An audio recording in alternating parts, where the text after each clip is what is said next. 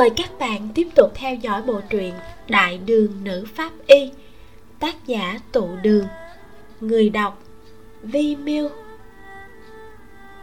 Chương 25 Con thỏ chết tiệt. Ý của người Sơn Nhi chết là do trúng độc. Trong đám những người hàng gia vẫn luôn bảo trì trầm mặt nãy giờ Bỗng nhiên có người lên tiếng hỏi nhiễm nhan liếc nhìn người nọ một cái. Ước chừng hơn 30, hơi béo. Thoạt nhìn bề ngoài khá giống với hàng huyện thừa. Chỉ là khí chất có chút bất đồng. Ánh mắt mang vẻ cương ngạnh hơn nhiều. Đúng vậy nhiễm nhan nói. Kỳ thật lần nghiệm thi này có thể làm kỹ càng tỉ mỉ hơn nữa. Soi đến từng cái lỗ chân lông để tìm manh mối cũng được nhưng nhiễm nhan được tan thần mời đến nghiệm thi, chỉ để viết tụng trạng. Nàng cũng không nghĩ sẽ xen vào việc của nhà người khác. Nhiễm nhan tuy làm công tác pháp y, nhưng nàng thực sự không phải là quan minh sứ giả, hóa thân của chính nghĩa gì hết.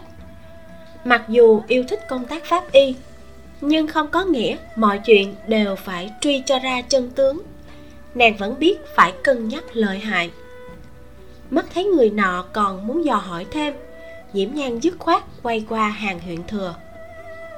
Hàng huyện thừa, ta đáp ứng lời thỉnh cầu của tan tiên sinh. Đến đây nghiệm thi. Để lúc hắn viết tụng trạng cho lệnh lan, có thêm nhiều thông tin chân thật. Còn mấy chuyện khác, xin thứ cho ta bất lực. Tính tình hàng huyện thừa vốn ôn hòa. Nghe nhiễm nhan nói rõ ràng như vậy, cũng không tiện làm khó nàng khẽ thở dài một tiếng. Làm phiền rồi. Những chuyện còn lại ta sẽ tự thỉnh phong tiên sinh tiếp nhận. Nghiệm cũng đã nghiệm xong rồi. Mấy chuyện râu ria còn lại là chuyện nhà của họ. Nhiễm nhan liếc mắt nhìn tan thần một cái. Thấy hắn vẫn còn cuộn tròn lại mà rung bần bật. Cảm thấy bực mình. Lập tức lột bao tay ra ném vào thùng dụng cụ nhanh chóng mang lên mịch ly. Một tay túm lấy tan thần, một tay xách lên thùng dụng cụ, nói với đám người hàng gia. Vậy ta cùng tan tiên sinh xin cáo từ. May mà tan thần không sụi lơ đến mức đi không nổi, còn biết theo đà túm kéo của nhiễm nhang mà đi ra bên ngoài. Người hàng gia tâm tình không tốt, nên cũng lười để ý đến hắn. Ngoài phòng dương quang ấm áp, xua tan không ít khí vị âm hàn. Sắc mặt tái nhợt của tan thần cũng đẹp lên chút đỉnh, miễn cưỡng tìm về mấy mảnh hồn. Nhiễm nhan thấy thế, đem thùng dụng cụ trong tay ném cho hắn. Tan thần tâm thần lơ lửng, ôm cái rương đi theo sau nhiễm nhan, ra đến đại môn của đình thi quán. Nhiễm nhan mới giơ tay, gỡ khẩu trang trên mặt xuống. Từ trong miệng nhổ ra một lát gừng, liếc mắt nhìn tan thần, chậm rãi nói đúng là nên để mấy tiểu nương tử trong thôn nhìn thấy bộ dáng của ngươi hôm nay. Cũng không biết các nàng sau khi nhìn thấy xong, còn có thể lại tiếp tục mê luyến ngươi hay không nữa. Sắc mặt tan thần đỏ lên, ho khan vài tiếng, nói sang chuyện khác. Nương tử, ngậm lát gừng làm gì vậy? Đổi qua cái đề tài này đúng là vừa đẹp. Khóe môi nhiễm nhang dương lên. Gừng tính thuần dương có thể phòng ngừa quỷ hồn bám vào người. Tới mấy chỗ này đương nhiên là phải ngậm một miếng. Cái cái cái cái cái, cái gì? Tàn thần rung giọng hỏi. Ánh mắt nhu nhược đáng thương như muốn nhìn xuyên qua tạo xa trên mịch ly của nhiễm nhang nhiễm nhang cũng không thèm để ý đến hắn. Trực tiếp, quay bước đi về hướng đầu hẻm chỗ xe ngựa ngừng. Mới bước được vài bước, đã phát giác tan thần không đuổi theo. Chỉ nghe thấy thịt một tiếng, nhiễm nhang dừng chân, quay đầu lại. Thấy tan thần đang ôm thùng dụng cụ, nằm ngay đơ trên mặt đất. Nhiễm nhang há miệng thở dốc. Nàng chỉ thuận miệng nói một câu mà hắn đã bị dọa đến bất tỉnh ư? Tốt xấu gì cũng là một tên nam nhi bảy thước. Vậy mà mang một bộ gan thỏ. Lát gừng có tác dụng tẩy uế tiêu độc, tiếp xúc trực tiếp với thi thể. Ngậm một lát gừng có thể phòng ngừa chuyện độc tố phóng thích từ xác chết, rồi xâm nhập vào thân thể. Chỉ có vậy không hơn, tàn thần lại không đứng gần thi thể để quan sát căn bản là không cần ngậm gừng. Xem ra tình hình của tàn tiên sinh không được tốt. Hàng lục lan từ trong đình thi quán bước ra, liếc mắt một cái, liền nhìn thấy tan thần té xỉu trên mặt đất. Nhiễm nhan lúc 6 tuổi đã có thể thuần thục mà giải phẫu chuột bạch. Sau khi vào đại học, được nhìn thấy thi thể thực sự, cũng chỉ là ăn không nổi hai ba bữa cơm mà thôi năng lực được coi là kém cỏi nhất của mấy đồng học xung quanh, cũng bất quá là phùng liên tiếp vài ngày. Sau đó thì, dù có ăn trưa với thi thể, cũng có thể ăn đến thơm ngọt. Mà người bình thường, khi nhìn thấy thi thể thì phản ứng thường là kêu lên sợ hãi, run rẩy, tinh thần mất khống chế hoặc ngất.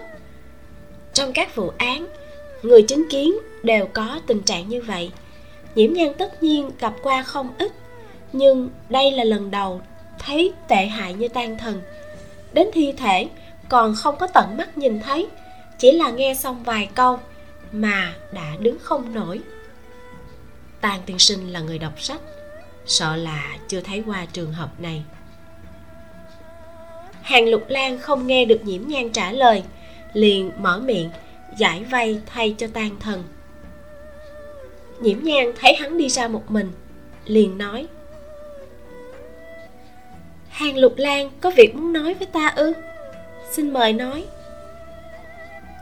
Hàng lục lan trà trộn đã lâu trong quan trường, mỗi một câu nói đều phải lật tới lật lui bảy, tám lần trong đầu. Sau đó, dùng phương thức chín khúc 18 quẹo mà biểu đạt.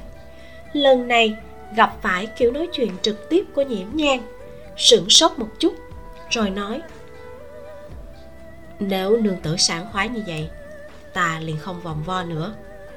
Mới vừa rồi, thấy nương tử phân tích nhẹ nhàng tỉ mỉ, cực kỳ đặc sắc. Ta cố ý ra đây, chỉ muốn lén thỉnh giáo. Nương tử có manh mối gì về hung thủ giết chết chất nhi của ta hay không? Đặc sắc ư? Nhiễm nhan trầm ngâm mới vừa rồi, nàng có chú ý tới biểu tình của từng người hàng gia. Đó mới gọi là đặc sắc, ẩn giấu nhiều bí mật nhỏ. Chắc là bên trong hàng gia vốn đang lục đục với nhau, nhiễm nhan không định dính vào. Xin lỗi, có thể kiểm nghiệm ra được gì? Ta đều đã nói hết không một chút giấu giếm. Nhiễm nhan được tan thần nhờ vả, đương nhiên phải tận trách dù sao, cũng là giao dịch. Tan thần đã được yêu cầu viết tụng trạng, không phải tra án. Những tư liệu đó cũng đã đủ dùng. Muốn hoàn toàn tách rời bản thân ra khỏi chuyện này, thì một khi ra khỏi cửa của đình thi quán một chữ cũng không nên nói nữa. Nương tử không cần tạ lỗi, là chúng ta hàng gia nên nói lời cảm tạ mới đúng. Hàng lục lan dưới lớp vỏ ngoài ổn trọng tâm tư cũng không thâm sâu bình thường. Trong lòng hiểu rõ, nhiễm nhan không muốn lúng sâu vào chuyện này, liền không truy vấn nữa. Liếc nhìn tan thần, trên mặt không hề có dị trạng, chỉ hỏi, nương tử có cần tương trợ không? Không cần, đa tạ. Nhiễm nhan cự tuyệt không chút do dự. Hàng lục lan gật gật đầu nương tử cứ tự nhiên. Thấy hàng lục lan xoay người rời đi, nhiễm nhang mới bước nhanh đến trước mặt tan thần, duỗi tay kiểm tra mạch tượng rồi lấy ra ngân châm từ trong rương, nhanh chóng đâm vào huyệt quan nội. Một kim này đâm xuống tan thần sâu kính tỉnh dậy, mơ màng một hồi lâu mới khôi phục bình thường. Nhiễm nhang thu hồi ngân châm, âm thanh lạnh lùng đi thôi. Tan thần mang vẻ mặt hổ thẹn mà đứng dậy, đi theo sau lưng nhiễm nhang đến chỗ xe ngựa. Ngồi trong xe ngựa, nhiễm nhang vẫn luôn lạnh mặt, cộng thêm tính cách nàng vốn không nhiệt tình, làm cho nhiệt độ không khí trong khoang xe nho nhỏ tuột xuống vài độ. Tan thần quyền ngồi ở một góc, chỉ cảm thấy âm phong thầm vần vũ không dám thở mạnh. Mùa hạ thời tiết dễ thay đổi, mới vừa rồi vẫn còn trời trong nắng ấm, mặt trời chiếu gắt gao, chỉ trong chốc lát, không biết mây đen đã từ bên kia bay tới, chậm rãi che khuất bầu trời. Không khí cũng dần dần trở nên ẩm ướt, bầu trời đã đè ép xuống rất thấp, mà mưa lại chậm chạp không muốn rơi nhiễm nhan bảo vãn lục buổi trưa chờ nàng ở cửa chợ phía đông. Tính toán thời gian cũng đã trễ quá hai khắc. Nếu lại không nhanh lên, chỉ sợ bản lục đợi lâu đâm ra nóng nảy. Nhiễm nhan trước nay đều là người thủ tính. Nàng hôm nay lúc ra cửa cũng đã tính tốt thời gian. Mặc dù chậm trễ một hai canh giờ, cũng có thể trở lại chợ phía đông trước giờ trưa nếu không phải tại cái tàn thần té xỉu nhiều lần. Nghĩ đến đây, nhiễm nhang cách lớp tạo xa phóng một ánh mắt sắc như dao, hướng qua tàn thần. Tàn thần tự hồ cảm nhận được ánh mắt muốn giết người của nàng. Tự biết mình đuối lý, không khỏi rụt rụt cổ. Nhiễm nhang không hề để ý đến hắn nữa, duỗi tay gõ gõ vách xe, hỏi sa phu nếu đi đường tắt thì cần bao lâu mới có thể đến được chợ phía đông? Xe ngựa là do tan thần mướn tới. Sa phu là một ông lão nhiệt tình. Nghe nhiễm nhang hỏi chuyện, liền đáp. Ờ trong thành đường tắt hơn phần nữa chỉ có thể vừa cho cố kiệu đi qua. Nếu đi đường lớn, vòng qua ba bốn phường, muốn đến chợ phía đông ít nhất cũng non nửa canh giờ. À, nhưng mà nếu nương tử có chuyện gấp à, lão hủ có thể dừng xe ở phụ cận. Nương tử đi bộ xuyên qua phố không đến một khắc liền tới. Vậy xin cho dừng xe đi. Nhiễm nhan không muốn hao phí thời gian ngồi xe. Hẻm nhỏ ở tô châu thoạt nhìn thì phức tạp nhưng lại theo quy luật nàng tin tưởng vào cảm giác phương hướng của mình sẽ không dễ dàng bị lạc đường. Sa phu dừng xe bên đường tan thần cũng theo nhiễm nhan xuống xe. Ờ, nương tử một người hành tẩu trên phố ừ, tại hạ không yên tâm không bằng tại hạ bồi người đi. Ta lại cảm thấy có người bồi ta đi mới không an toàn đó. Nhiễm nhan không mặn không nhạt nói nàng ý ở ngoài lời là, biểu hiện của hắn hôm nay so mấy tiểu nương tử còn tệ hơn. Mang theo người như hắn, nếu gặp phải nguy hiểm, chỉ sợ trở thành cái của nợ. Nhiễm nhan trước giờ nói chuyện trực tiếp, ngẫu nhiên chăm chọc như vậy một vài lần. Đương sự thế nhưng nghe lại không hiểu.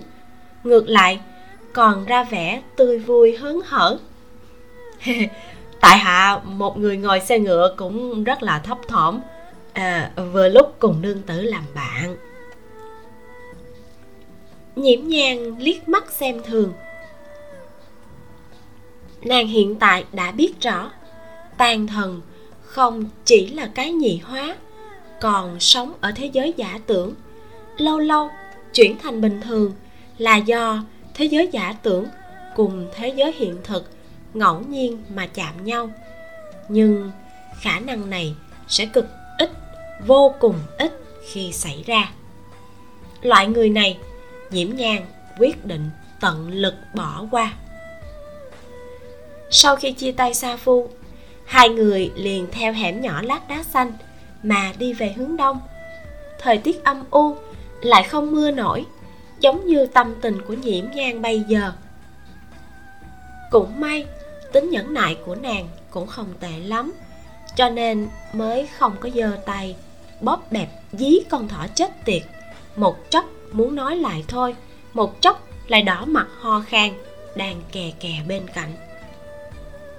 Nương tử! Tan hần rốt cuộc nhịn không được. Nhiễm nhan cũng biết, lúc này sợ là không có biện pháp lơ là hắn. Môi lạnh lùng mà bật ra một chữ nói, tan thần nhìn nhìn, trái phải trước sau đều không có người mới hạ giọng.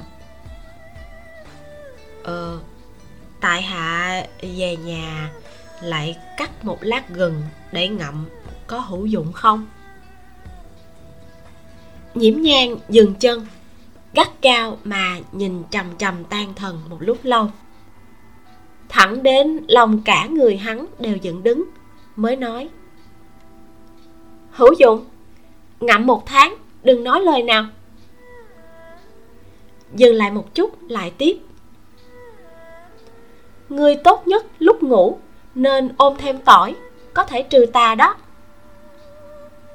À, đa tạ nương tử chỉ giáo.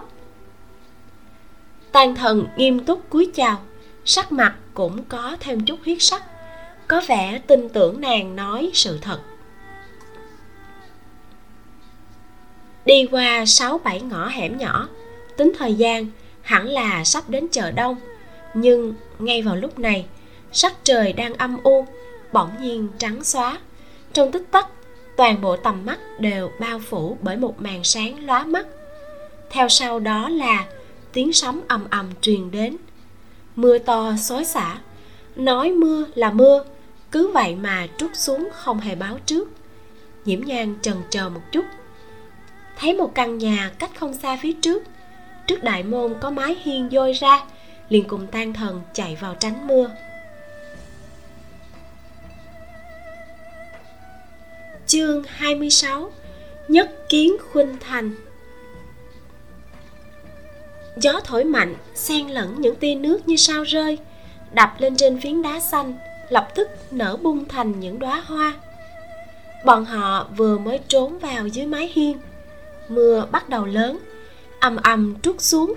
Người cách nhau một trượng không nhìn thấy bóng của nhau. Khoảng không giữa đất và trời Như được bao phủ bằng một màn nước. Gió thổi hơi nước bốc lên như khói, như sương mù, như bụi mỏng, như tấm màn lụa được gió đùa vén lên lại buông xuống. Mưa lớn quá! Tan thần ngẩng đầu, nhìn mưa to tầm tã bên ngoài. Trên mặt tràn đầy hưng phấn. Tô châu rất ít khi nào thấy mưa đã như vậy. Nhiễm nhân im lặng, nhìn đôi chân mang giày tơ của mình ngâm trong nước. Trong đầu nghĩ lung tung đủ mọi chuyện, coi cái tên bên cạnh như không tồn tại. Qua thời gian chừng ba bốn chén trà nhỏ, mưa vẫn như cũ, không ngớt lại chút nào. Mưa lớn như vậy mái hiên chỉ rộng khoảng ba thước, có đứng bên dưới, cũng không che chắn được gì. Chỗ dưới đầu gối nhiễm nhang đã nhanh chóng bị nước mưa xối ướt nhẹp. Cứ tiếp tục như vậy, còn không bằng trực tiếp dầm mưa đi luôn. Nhiễm nhang kéo kéo tạo sa đang dính vào bên người. Xoay người nói với tan thần. Ngươi ở chỗ này tránh mưa đi, ta đi tìm vãn lục, thuận tiện mua hai cây dù chuyện như vậy vẫn nên để tại hạ làm đi. Tan thần đem thùng dụng cụ đặt ở gần cửa, vô cùng cứng cỏi nói, tại hạ đi một chút sẽ về. Dứt lời, cũng không đợi nhiễm nhan trả lời, liền lật đật vọt vào trong màn mưa. Nhiễm nhan lời nói đến bên miệng, lại nuốt trở vào. Nàng định nói là cho hắn mượn mịch ly làm đấu lạp che tạm. Nhìn thân ảnh trong chớp mắt đã biến mất trong mưa nhiễm nhan lẩm bẩm. Quả thật là con thỏ. Một lát sau, lúc nàng sắp thu hồi ánh mắt từ hướng tan thần biến mất trong màn mưa kia, lại xuất hiện một người. Nhiễm nhan vốn tưởng tan thần thỏ đế kia lại bắt đầu lên cơn, không khỏi nhíu mày. Tuy nhiên, đợi cho người nọ đến gần cách nàng ba trượng, mới phát hiện người này đang che dù, nhìn không thấy mặt cũng biết là không phải tan thần. Áo bào lớn, tay rộng, bước đi thông dong, giống như đang đi chậm rãi trong mưa. Thoạt nhìn thì rất chậm, nhưng loáng cái đã đến ngay trước mắt nàng. Nhiễm nhan còn chưa phản ứng, cây dù của người nọ đã ở trước mắt. Nàng không khỏi lùi nửa bước về phía sau, toàn bộ phần lưng đều dán lên cửa người bên dưới dù tựa hồ không đoán được ở cửa còn có đứng một người. Nhìn giày tơ ướt đẫm dưới tà váy. Hơi giơ dù lên, liếc mắt, nhìn nhiễm nhang một cái. Nam nhân mặc một bộ bào phục viên lãnh màu đen, tóc đen như lụa, hơi tán loạn sau lưng, da trắng như ngọc. Trên cánh môi mỏng là sống mũi cao thẳng, hàng lông mày dài cong cong kéo đến hai bên thái dương. Ngũ quan rõ ràng như điêu khắc. Chỉ là trong cặp mắt đen nhánh kia, ẩn ẩn lộ ra một màu xanh lam u tối, tựa như hàng đàm ngàn năm. Chỉ cần bị hắn nhàn nhạt liếc một cái, liền có cảm giác như đang rơi xuống đồng băng. Cái liếc mắt ấy làm nhiễm nhang đứng hình. Nàng đã từng gặp rất nhiều người đẹp. Đối với nàng mà nói, người lớn lên, xấu hay đẹp là bởi thân thể có cốt cách hay không, cơ bắp có mượt mà hay không, da đẹp hay không mà thôi. Chuyện này thật ra không quá hấp dẫn nàng, nhưng mà người trước mắt này, mỗi một chỗ đều như gãi đúng chỗ ngứa. Nếu là một khối thi thể, nhiễm nhang tuyệt đối không nở khai đau. Nhiễm nhang lấy lại bình tĩnh, cưỡng bách chính mình vứt đi cái suy nghĩ về thi thể.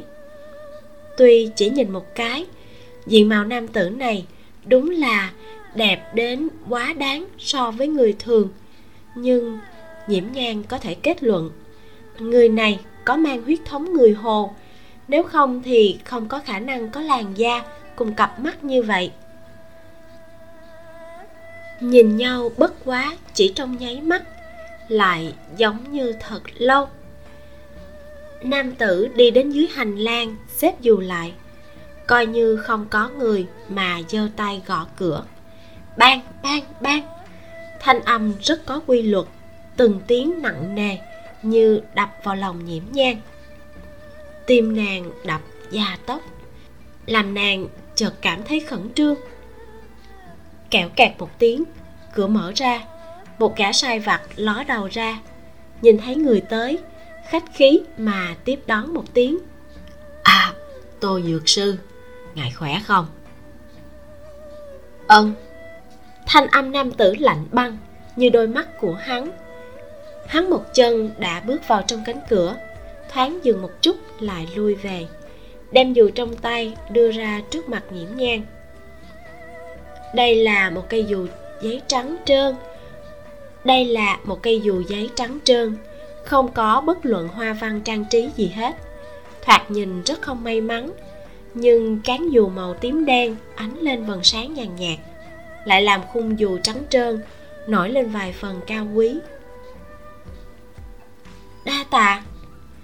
Nhiễm nhang cũng không thoái thác, duỗi tay tiếp lấy nam tử được xưng là tô dược sư cũng không đáp lời xoay người vào trong. Gã sai vặt kia liếc nhìn bóng tô dược sư một cái thoáng trầm ngâm hiền hòa mà nói với nhiễm nhang à, ờ, vì tiểu nương tử này có muốn đi vào tránh mưa một chút không? Không cần đa tạ hảo ý của ngươi. Nhiễm nhan nói nàng tuy cố điều chỉnh ngữ khí của mình đến mức nhiệt tình nhất, nhưng rơi vào tay người khác vẫn còn cảm giác lãnh đạm. Gã sai vặt thấy thế cũng không hỏi thêm lui về trong viện, đóng cửa lại. Nhiễm nhan cúi đầu, nhìn dù giấy trong tay. Cán dù hình như là trúc tía, lại hình như không phải. Ánh tím lóe ra từ trong phần nền tối tăm, làm nàng nghĩ tới cặp mắt kia nhiễm nhang chưa từng cầm qua cây dù của đường triều nào khác, nhưng có thể khẳng định tuyệt đối không phải cây dù nào cũng nặng như cây này. Nhiễm nhan bắt lấy cán dù rắn chắc, có cảm giác lạnh lẽo, nhu nhuận, như đang phô diễn sự cao quý của nó. Nhiễm nhan một tay cầm ô, một cái tay khác đang định xách thùng dụng cụ lên. Bỗng nhiên nhớ đến, mình còn không biết thân phận đối phương đến lúc trả dù phải trả cho ai đây? Nghĩ nghĩ, nàng duỗi tay, gõ lên ván cửa vài cái. Sau một lát, gã sai vặt lại mở cửa lần nữa. Nhìn thấy vẫn là nhiễm nhang, thì nhẫn nại hỏi, nương tử còn có chuyện gì? Xin hỏi, sau này muốn tìm tô dược sư thì đi đâu? Nhiễm nhang nói. Gã sai vặt kia nhăn mày lại trên dưới đánh giá trang phục của nhiễm nhan, thấy nàng ăn mặc bố y tầm thường. Tâm cho rằng, nhiễm nhan nếu không phải coi trọng dung sắc phi phàm của tô dược sư, thì là muốn trèo cao. Giọng hắn không khỏi lạnh vài phần, rất không khách khí mà nói, bất quá là cây dù thôi, tô dược sư là vị hôn phu đã định của đại nương tử nhà ta. Vài cây dù nương tử nhà ta vẫn mua nổi mà dứt lời, liền đóng sầm cửa. Nương tử mua dù cho tô dược sư ư? Hóa ra là người ở rễ không biết vì sao, trong lòng nhiễm nhang, có chút tiếc hận, lại thất vọng. Nam nhân có ánh mắt lạnh băng như vậy, thấy thế nào cũng không giống người chịu ở rễ cho người ta. Nhiễm nhan biết gã sai vặt kia hiểu lầm cũng không muốn dây dưa, mở dù xách theo thùng dụng cụ bước vào trong màn mưa. Mưa to đập đùng đùng trên mặt dù, xung lượng không nhỏ, làm cây dù vốn đã nặng càng thêm khó cầm.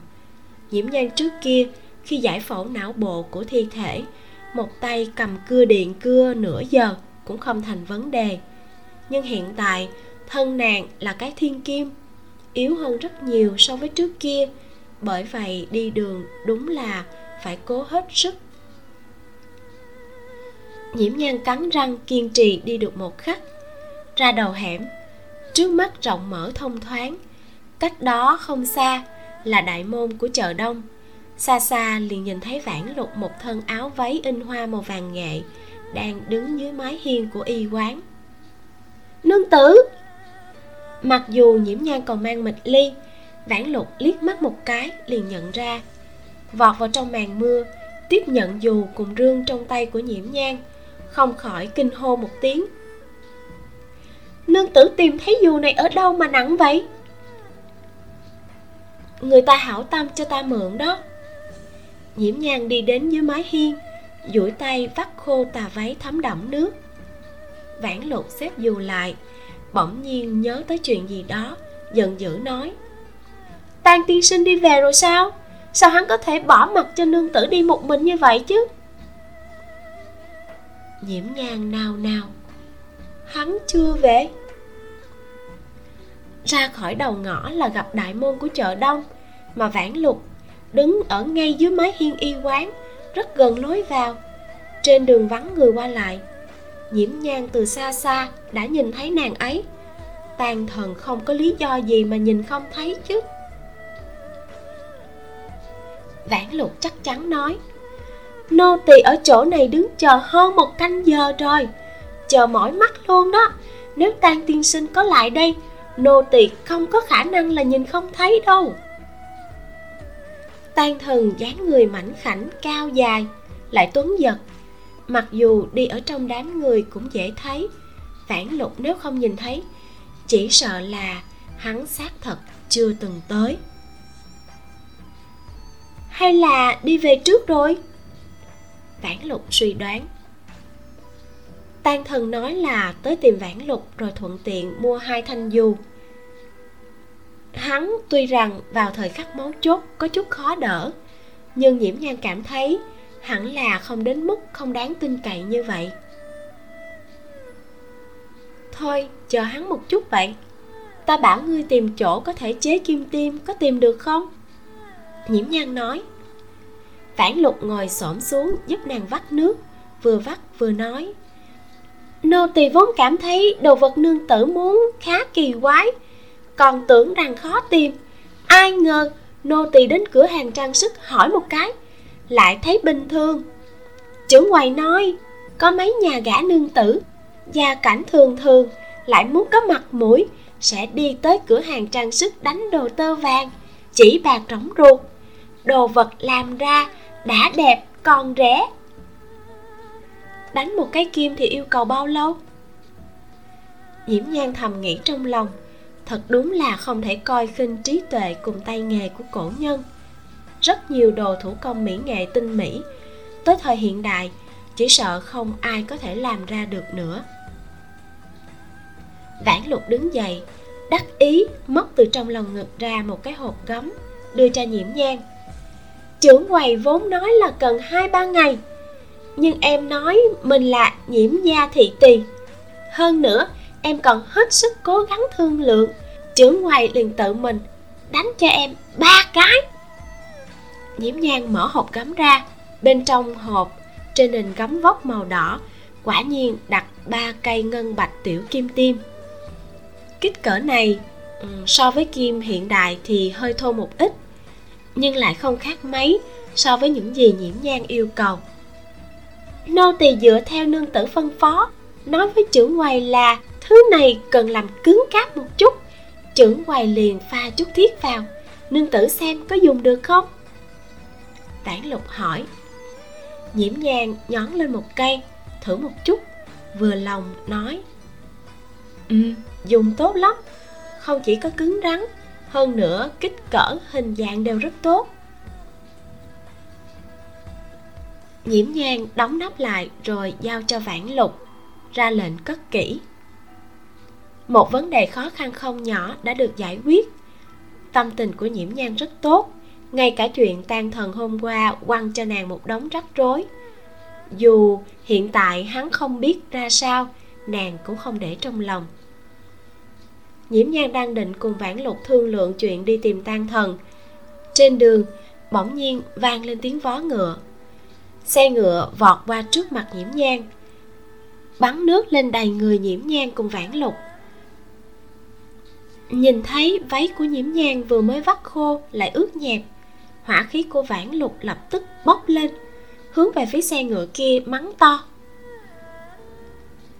xe ngựa nhà ai bắn nước đầy người người ta rồi chạy mất vậy?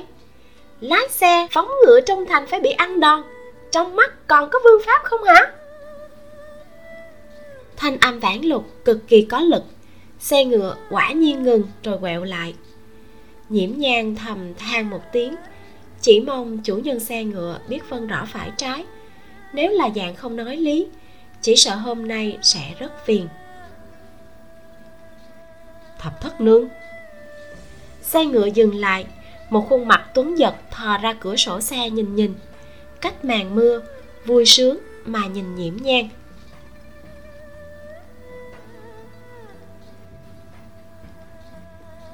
Chương 27 Tin tức kết hôn.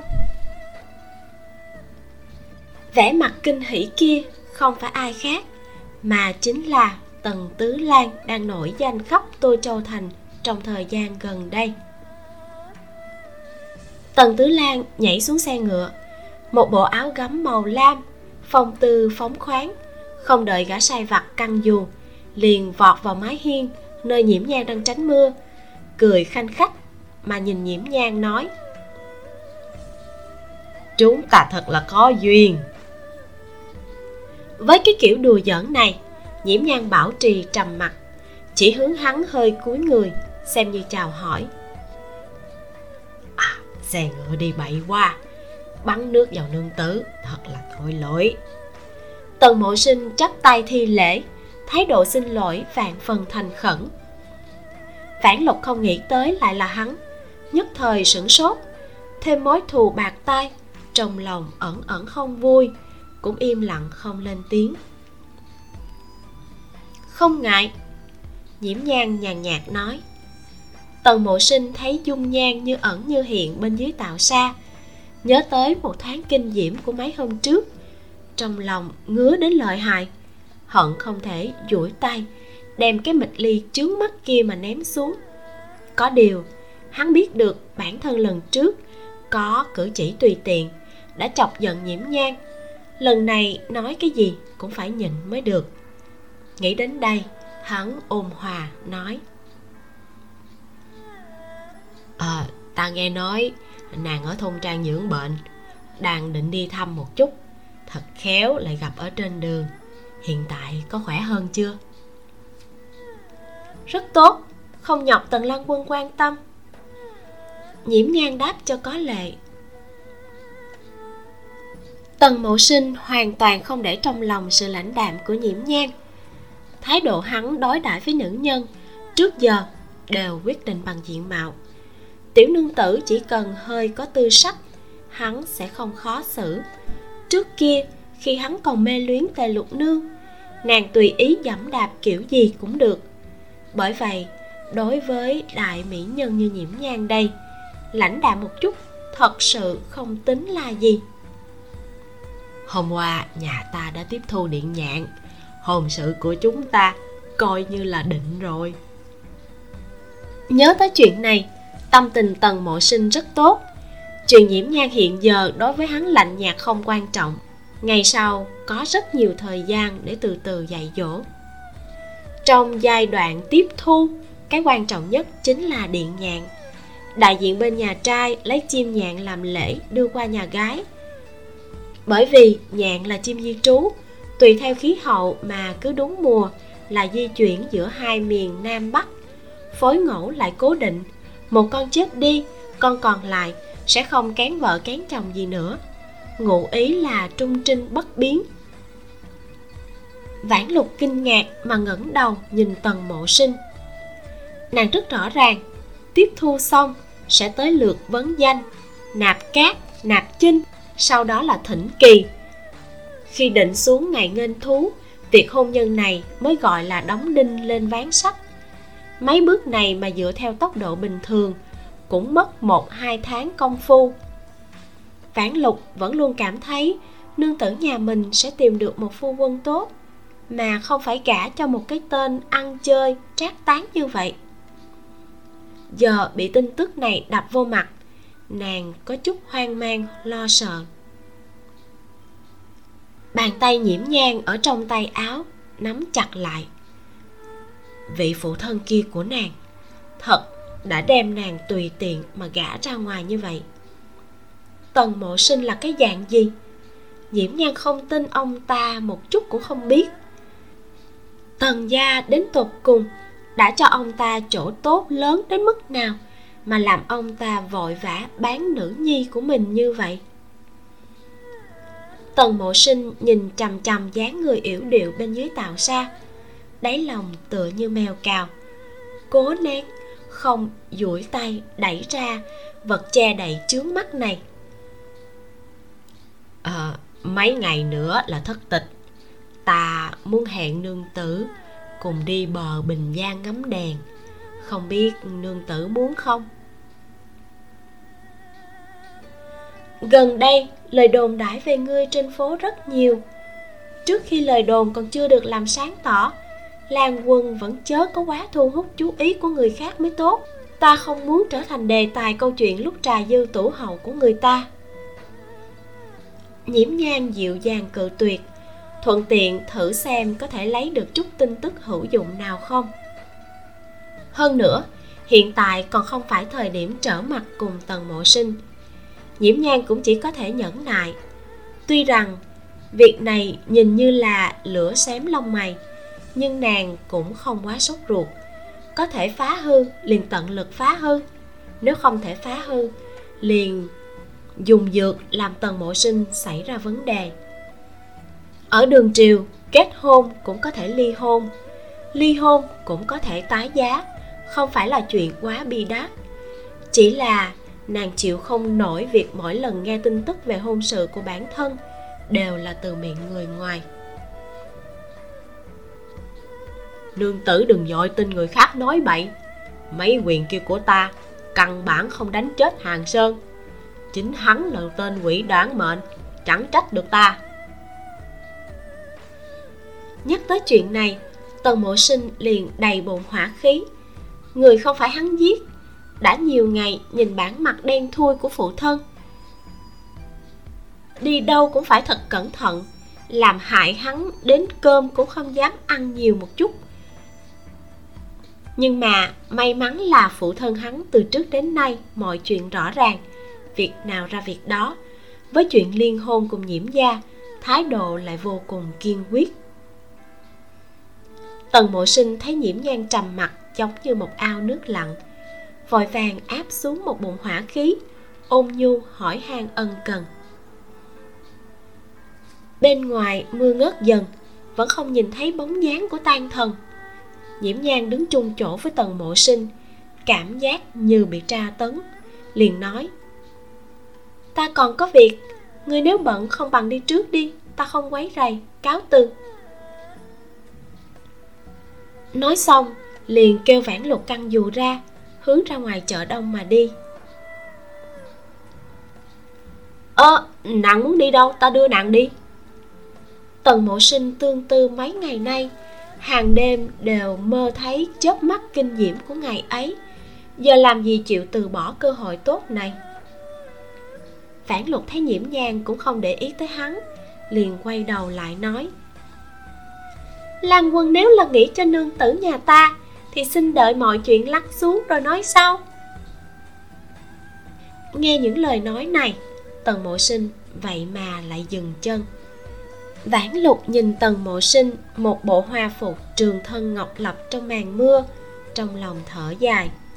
Hắn nếu là thiệt tình đối với nương tử, cũng coi như là vạn hạnh trong bất hạnh. Nương tử!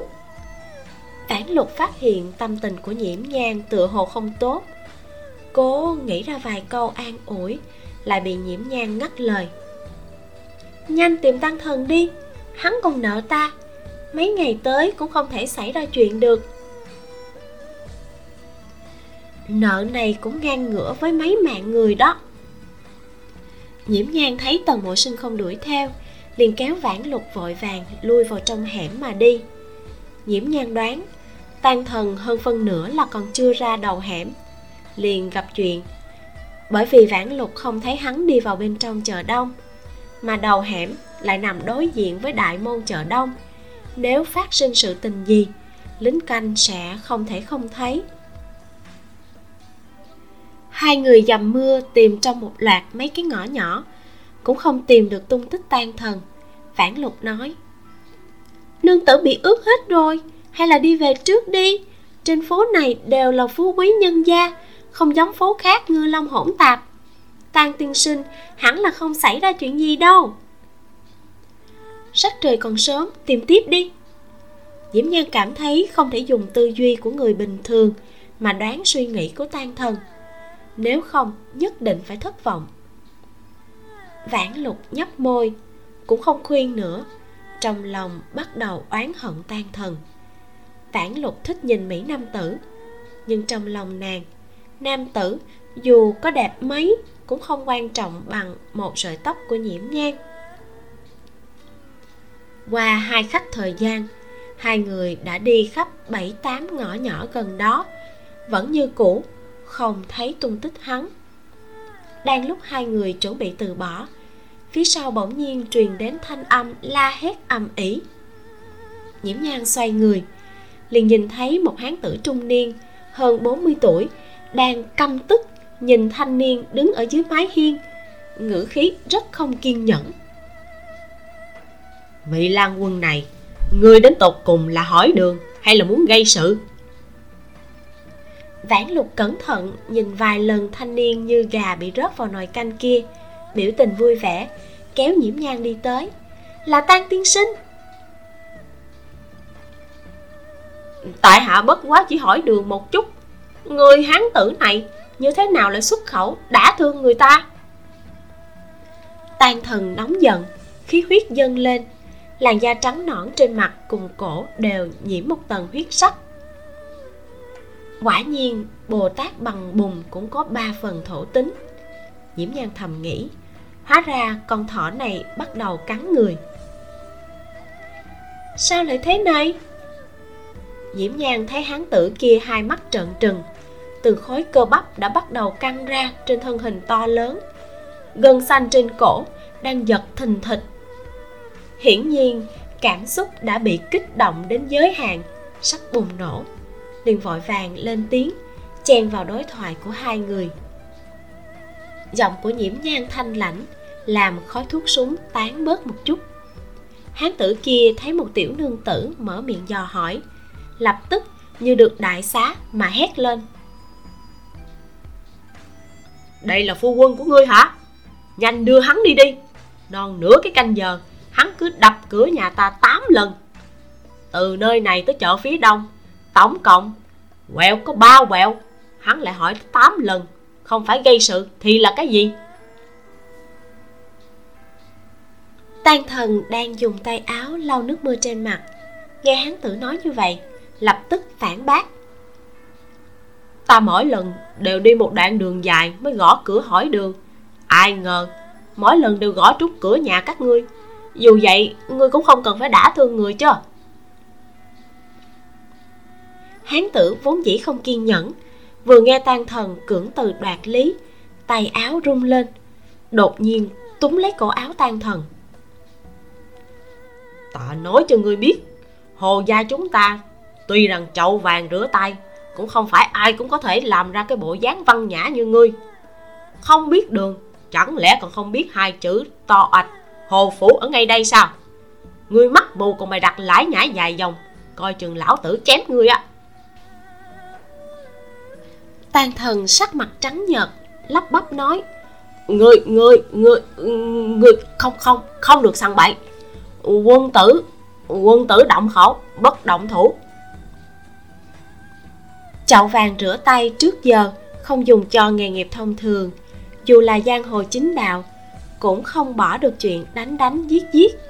Nhiễm nhang vừa nghe thấy từ này, vội nói.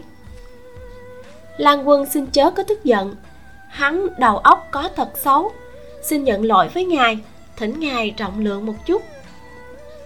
Hán tử đánh giá tan thần mấy lần, vẻ mặt ghét bỏ mà gạt qua hắn. Thôi người một tiểu nương tử còn phải hầu hạ một tên khó chơi như vậy. Cũng khó cho ngươi. Lão tử mới ngày đầu làm gác cổng, liền gặp chuyện như vậy. Coi như ta đen đuổi. Dẫn hắn đi lẹ đi. Dứt lời, xoay người vào sân. Phanh một tiếng, khoát tay đem cửa đóng lại. Nhiễm nhang nhẹ nhàng thở ra. May mà vị hán tử này còn rất dễ chịu nếu không, chọc phải người ta như vậy, có bị đánh cho tàn phế cũng không nói được gì. Tan thần vùi đầu cẩn thận sửa sửa vạt áo, ngẩng đầu liếc mắt nhìn biển hiệu một cái, nhỏ giọng lẩm bẩm nói chữ đương nhiên biết, nhưng sao ta biết được hồ phủ này cũng là cái hồ phủ kia? Hắn lẩm bẩm, lại phát hiện nhiễm nhang bên cạnh đang im lìm như mặt hồ nước lặng. Tản ra hơi thở làm cho người ta sợ hãi. Liền hậm hực mà ngậm miệng. Nhiễm nhan không nói một lời mà xoay người đi. Nàng hiện tại sâu sắc, hoài nghi chỉ số thông minh của bản thân trước khi xuyên qua có phải bị tuột dốc không phanh hay không. Nếu không, như thế nào lại? Thứ nhất thất thủ lọt bẫy rập của trợ lý mà chết. Thứ hai là không biết nhìn người. Đã nói là dùng một lần nghiệm thi để trao đổi với một món gốm sứ mà tan thần nung ra. Nhưng toàn bộ chuyện bực mình hôm nay đều là do con thỏ đế chết tiệt này mà ra. Tan thần cũng tự biết sai, ngượng ngùng mà đi theo phía sau nhiễm ngang cùng vãn lục. Mưa to như trút nước hắn trên người quần áo bị xối đến dán chặt vào thân thể, làm thân hình cao gầy càng lộ rõ. Ba người một đường im lặng không lên tiếng mà đi đến gần chợ đông, tìm mấy chiếc xe ngựa, nhưng người ta đều ngại cả người tan thần ướt nhẹp, sợ làm ướt sang vải bọc bên trong xe nên không muốn chở. Thật vất vả mới tìm được một chiếc xe lừa kéo. Một đường sóc nảy đến khi trở lại chu gia thôn, trời cũng tối mịt. Hình nương chờ ở cửa, thấy nhiễm nhang mừng đến phát khóc, có chút trách cứ, nói, nương tự dọa chết lão nô rồi, sao trễ như vậy mới về chứ? Vãn lục thấy hình nương trừng nàng, vội nói, chuyện này không trách con được tan tiên sinh lạc đường con cùng nương tử mất rất lâu mới tìm được người đó. Là tại hạ sai thỉnh ngài chớ có trách cứ nương tử. Tan thần khom người thật thấp chắp tay thi lễ. Hình nương nghiêng người tránh đi. Bà là nô tỳ dù gì cũng không tới phiên bà trách nhiễm nhang chỉ là quá mức lo lắng mà thôi. Hình nương thấy tan thần cả người ướt đẫm bộ dạng chật vật nên động lòng trắc ẩn cũng không mở miệng trách cứ hắn ôn hòa nói. Tàn tiên sinh không cần đa lễ lão nô cũng là quá lo lắng cho nương tử. Tàn tiên sinh mắc mưa vẫn nên nhanh chóng về nhà thay quần áo đi không lại nhiễm phong hàn. Vậy tại hạ cáo từ tan thần cẩn thận mà liếc nhìn nhiễm nhang một cái, mới xoay người rời đi. Hình nương đã sớm chuẩn bị tốt nước ấm canh gừng. Trở về phòng, lập tức thúc giục nhiễm nhang đi tắm. Nhiễm nhang không cho vãn lục hầu hạ, vừa lúc hợp ý vãn lục đang hoang mang rối loạn, mà kéo hình nương xin ý kiến. Hình nương, lan quân ông ấy vậy mà đem nương tử hứa hôn cho tần tứ lan rồi đó. Điện nhạc cũng đã xong.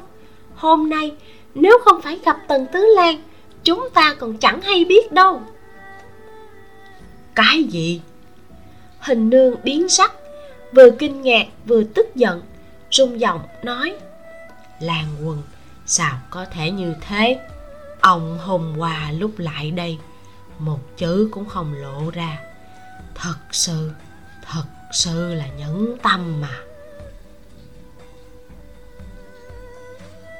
Chương 28 Thiệp mời dự tiệc trà.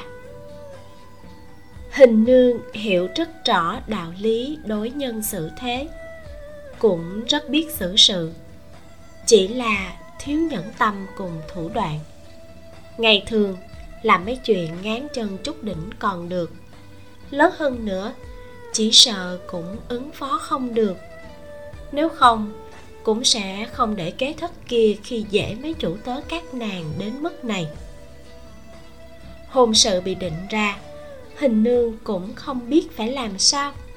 Đến mức lễ điện nhạn cũng đã xong, thời gian còn lại cũng chỉ có một hai tháng mà thôi.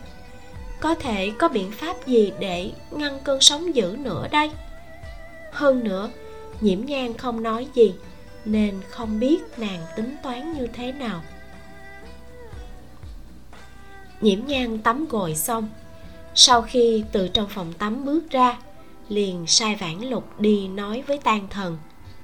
Nếu là phôi gốm không dễ làm khô, có thể hoãn chút thời gian cũng được. Sau đó, nàng đi kiểm tra đống đồ ăn để dành ngày hôm qua.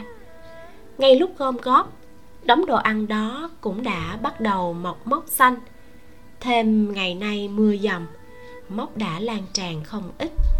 Lại qua thêm một hai ngày nữa, lượng mốc xanh mọc lên hẳn là đủ số. Nhiễm nhan không biết sao mình lại xui xẻo như vậy. Tùy tiện chụp một cái, đã trúng phải loại bệnh khó chơi như bệnh giang mai. Mà đối mặt loại bệnh có tính lây nhiễm cao này. Phàm là bác sĩ có chút hiểu biết, đều sẽ không mặc kệ. Huống chi, nàng có chút tự tin là có thể trị được nó. Bệnh giang mai có chu kỳ phát bệnh khá dài. Tình trạng bệnh của tử tự đã qua giai đoạn 2 tuy rằng nghiêm trọng, nhưng tạm thời cũng sẽ không nguy hiểm tính mạng. Có điều thời gian nàng ta phát bệnh ít nhất cũng đã 3 tháng. Nếu không nhanh chóng trị liệu đến thời kỳ cuối thì phiền toái lớn. Chết không được mà sống cũng không xong. Nhiễm nhang nhíu mày thở dài. Còn nữa tỷ lệ người bị dị ứng penicillin lên tới 10%. Nói cách khác, trong 100 người ít nhất sẽ có khoảng 10 người bị dị ứng với nó xác suất này khá lớn. Nhiễm gan hiện tại chỉ có thể cầu nguyện yên nương, tử tự cùng với hồng hạnh, không thuộc trong số 10% đó. Ở hiện đại, trung y có thể trị bệnh giang mai, nhưng trước kia nhiễm nhang rất ít chú ý đến chứng bệnh này. Chỉ nhớ mang máng một ít thảo dược, không phải là phương thuốc hoàn chỉnh. Nàng bây giờ chỉ có thể căn cứ vào kiến thức y học của mình mà khai phương thuốc. Trong uống ngoài tha chỉ mong là có tác dụng. Nương tử. Hình nương thấy nhiễm nhang lại phát ngốc ở dưới hành lang, liền cầm một kiện áo lụa tràn thêm cho nàng. Quỳ ngồi ở bên cạnh. Nương tử đàn phiền lòng chuyện hôn sự ừ. Hôn sự gì? Nhiễm nhang hơi nhướng mày. Lúc này mới nhớ ra mình đã bị đính hôn. Thoáng nhìn qua hình nương đang lo lắng sốt ruột, liền nói, cũng không phải là cái đại sự gì. Chuyện gì cũng phải nghĩ tới phương diện tích cực chứ. Tần tứ lan vẫn là nam tử trẻ tuổi chưa lập gia đình. Gia cảnh cũng rất tốt. Còn hơn nhiều so với bị a gia đưa cho ai đã qua tuổi nửa trăm, có vợ, có con mà làm thiếp. Cho dù nhiễm nhan không được sủng ái, dù sao cũng là đích nữ. Cho người ta làm thiếp là tự tác vô mặt mình một cái rồi. Hình nương biết nhiễm nhan nói chỉ là lời nói an ủi, cười khổ. Làng quần nêu nhẫn tâm đến mức đó. Chúng ta thả rằng đi cậy nhờ nhà mẹ đẻ của phu nhân. Xe đến trước núi ắt có đường đi. Mấy chuyện này không cần lo lắng, ta sẽ xử lý thỏa đáng. Nhiễm nhiên trong lòng còn bổ sung một câu, nếu mà có lỡ bị gả đi, tần mộ sinh đồng ý không chạm vào nàng thì thôi. Nếu không đồng ý đành phải dùng dược làm hắn tạm thời, không thể giao hợp. Sau đó từ từ tìm cách thoát thân. Có điều, nghĩ tới nghĩ lui, lấy tính tình phong lưu của tần mộ sinh, chỉ sợ là khả năng sau sẽ lớn hơn. Nương tử thật sự trưởng thành rồi. Hình nương thở dài, rủ mắt nói lão nô biết mình vô dụng, không giúp được nương tử. Nhiễm nhan cảm thấy hình nương có vẻ còn chưa nói xong, nên chỉ lặng lặng nghe mà không xen vào. Khi còn ở huỳnh dương, thị tỷ bên cạnh phu nhân đều là lưu phu nhân đưa xuống, bao gồm cả lão nô. Trong bốn người lão nô vô dụng nhất. Nhát gan, không gánh được áp lực. Nhưng khi phu nhân xuất giá lưu phu nhân chỉ đem mình lão nô để lại cho phu nhân. Nhìn thấy hết mọi khổ sở mà phu nhân phải chịu, nhưng trừ chuyện chăm sóc và trung thành với người, lão nô chẳng giúp được gì khác ở đường triều. Phụ nhân sau khi xuất giá sẽ không mang họ chồng. Huỳnh dương trịnh thị cùng phạm dương lư thị thông hôn qua nhiều thế hệ. Chủ mẫu họ lư cũng không lạ. Hình nương giận bản thân đến rơi lệ đầy mặt, nói, nhiều năm qua rồi mà lão nô vẫn không có tiến bộ. Hiện giờ cũng chỉ có thể chăm sóc và tận tâm với nương tử, mà không thể giúp hơn được nữa. Nhiễm nhan đã hiểu, hình nương rõ ràng, thấy rõ tình thế, cũng biết ai tốt, ai xấu, nhưng lại không nghĩ ra biện pháp gì để ứng đối. Loại cảm giác hữu tâm vô lực này thật sự nghẹn khuất thật đúng là không bằng bôi đen hai mắt, không biết gì thì mới nhẹ nhàng tự tại được. Đừng tự trách, ta nói rồi, sẽ bảo hộ các ngươi. Hiện tại ta học y thuật, sẽ cố gắng kiếm tiền, ta sẽ cố gắng mạnh mẽ hơn. Tin ta đi. Sắc mặt nhiễm nhan thâm trầm, lại kiên định, không cho người khác hoài nghi. Lão nô tất nhiên là tên nương tử. Hình nương lau khô nước mắt. Bỗng nhiên nhớ tới một việc vội vàng móc từ trong tay áo ra một tấm thiệp cùng một phong thơ nói đây là thiệp mời cùng thư ở trong thành đưa tới sáng nay. Nương tử xem xem nhiễm nhang nhận lấy lật thiệp mời ra nhìn. Là ân gia tam nương, ân miễu miễu mời nàng tham gia tiệc trà. Thư mời là do chính ân miễu miễu viết. Nhớ lại một chút, ân miễu miễu và nàng có giao tình cũng không tồi, ít nhất là thường ngày nói chuyện cũng tốt. Mà địa vị ân gia ở tô châu thành chỉ đứng sau ba nhà, tề, nhiễm, nghiêm gia giáo của ân gia nghiêm ngặt. Giáo dưỡng ra nữ nhi đều là điển phạm của tô châu, khiêm cung hiếu thuận, dịu dàng hiền thục, tri thư đạt lý, có thể lên được phòng khách, xuống được phòng bếp. Tên tuổi nổi danh trên toàn bộ đất giang nam. Tính cách ân miễu miễu đương nhiên cũng rất tốt.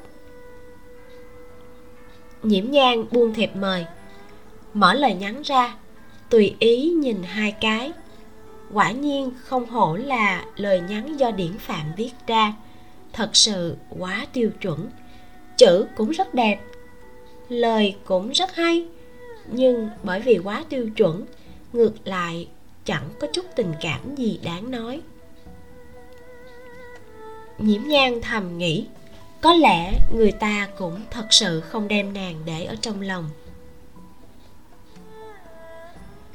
Ân tam nương, mời ta đi tham dự tiệc trà. Ta có nên đi không? Nhiễm nhan biết, mấy chuyện lễ nghi này nọ, hỏi hình nương là chuẩn nhất. Hình nương suy nghĩ, rồi nói, hôm đó không phải, vãn lục đã nói, ở nhã làng xá gặp được rất nhiều quý nữ sao? Lấy tài học của ân già nương tử nhã làng hội tất nhiên sẽ không thiếu nàng ta đâu. Nàng ấy đương nhiên đã biết nương tử lành bệnh, mới phát thiệp mời. Lão nô thấy chuyện này không có thoái thác được. Vậy thì đi thôi.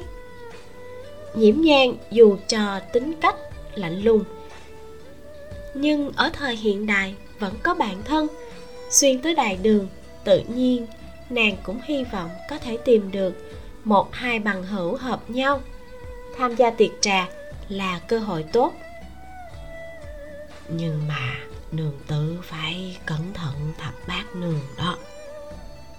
Ừ ta biết rồi. Nhiễm nhan nhàn nhạt đáp. Nhiễm mỹ ngọc không chỉ có chanh chua tâm địa cũng ngoan độc. May mà chỉ có chút xíu thông minh, lại không có tâm kế quá sâu, nếu không thật đúng là đáng sợ. Mưa to dần dần ngớt xuống, thành mưa nhỏ rơi tí tách. Rốt cuộc, khôi phục lại vẻ dịu dàng của giang nam. Ngày mùa hè nóng bức cũng được tưới mát không ít. Trong màn đêm dưới ánh đèn lồng lay động trên hành lang, có thể nhìn thấy cỏ cây trong viện được nước mưa gột rửa đến tỏa sáng. Nhiễm nhang sau khi dùng xong bữa tối đơn giản, ngồi ở dưới hành lang xem y thư. Quyển y thư này là ngô tu hòa đưa cho nàng, chứa toàn là mạch tượng của các chứng bệnh. Trong giới y học hiện tại phương thuốc đều là vật quý bí mật không truyền ra ngoài. Y thư càng không cần phải nói. Nhiễm nhan biết, ngô tu hòa dạy dỗ nàng cũng coi như tận tâm tận lực. Nhiễm nhan ngồi ở trên ghế cong, mặt sau lót đệm mềm, trên người phủ tấm chăn mỏng, thập phần thoải mái. Ghế cong này giống như ghế bành đời sau, chỉ là không có chân, trực tiếp đặt ở trên sàn nhà bàn nhỏ bên người đặt một cây đèn nhỏ, có chụp đèn bằng giấy cao ly, dán thành bốn cạnh khung được làm bằng gỗ mung mảnh mai, bốn phía có vẻ mai lan cúc trúc. Còn đề mấy bài thơ nhỏ nhỏ, vừa sáng vừa tao nhã lịch sự. Bên ngoài hành lang mưa nhẹ lất phất, đang xem sách đến thích ý, vãn lục lại dẫn hai người đi vào khi đến gần, nhiễm nhan mới thấy rõ. Đó chính là lưu thị cùng con trai của nàng, chu tam lan. Ngày ấy, chu tam lan chết đuối. Nhiễm nhan lại vội vã cứu người, cũng không nhìn kỹ nó. Giờ xem ra, đứa nhỏ này lớn lên rất tuấn tiếu. Một thân áo vải thô sẫm màu, khoảng 12-13 tuổi, cầm nhọn mặt trái xoan, một đôi mắt biết nói, vừa to, vừa linh động.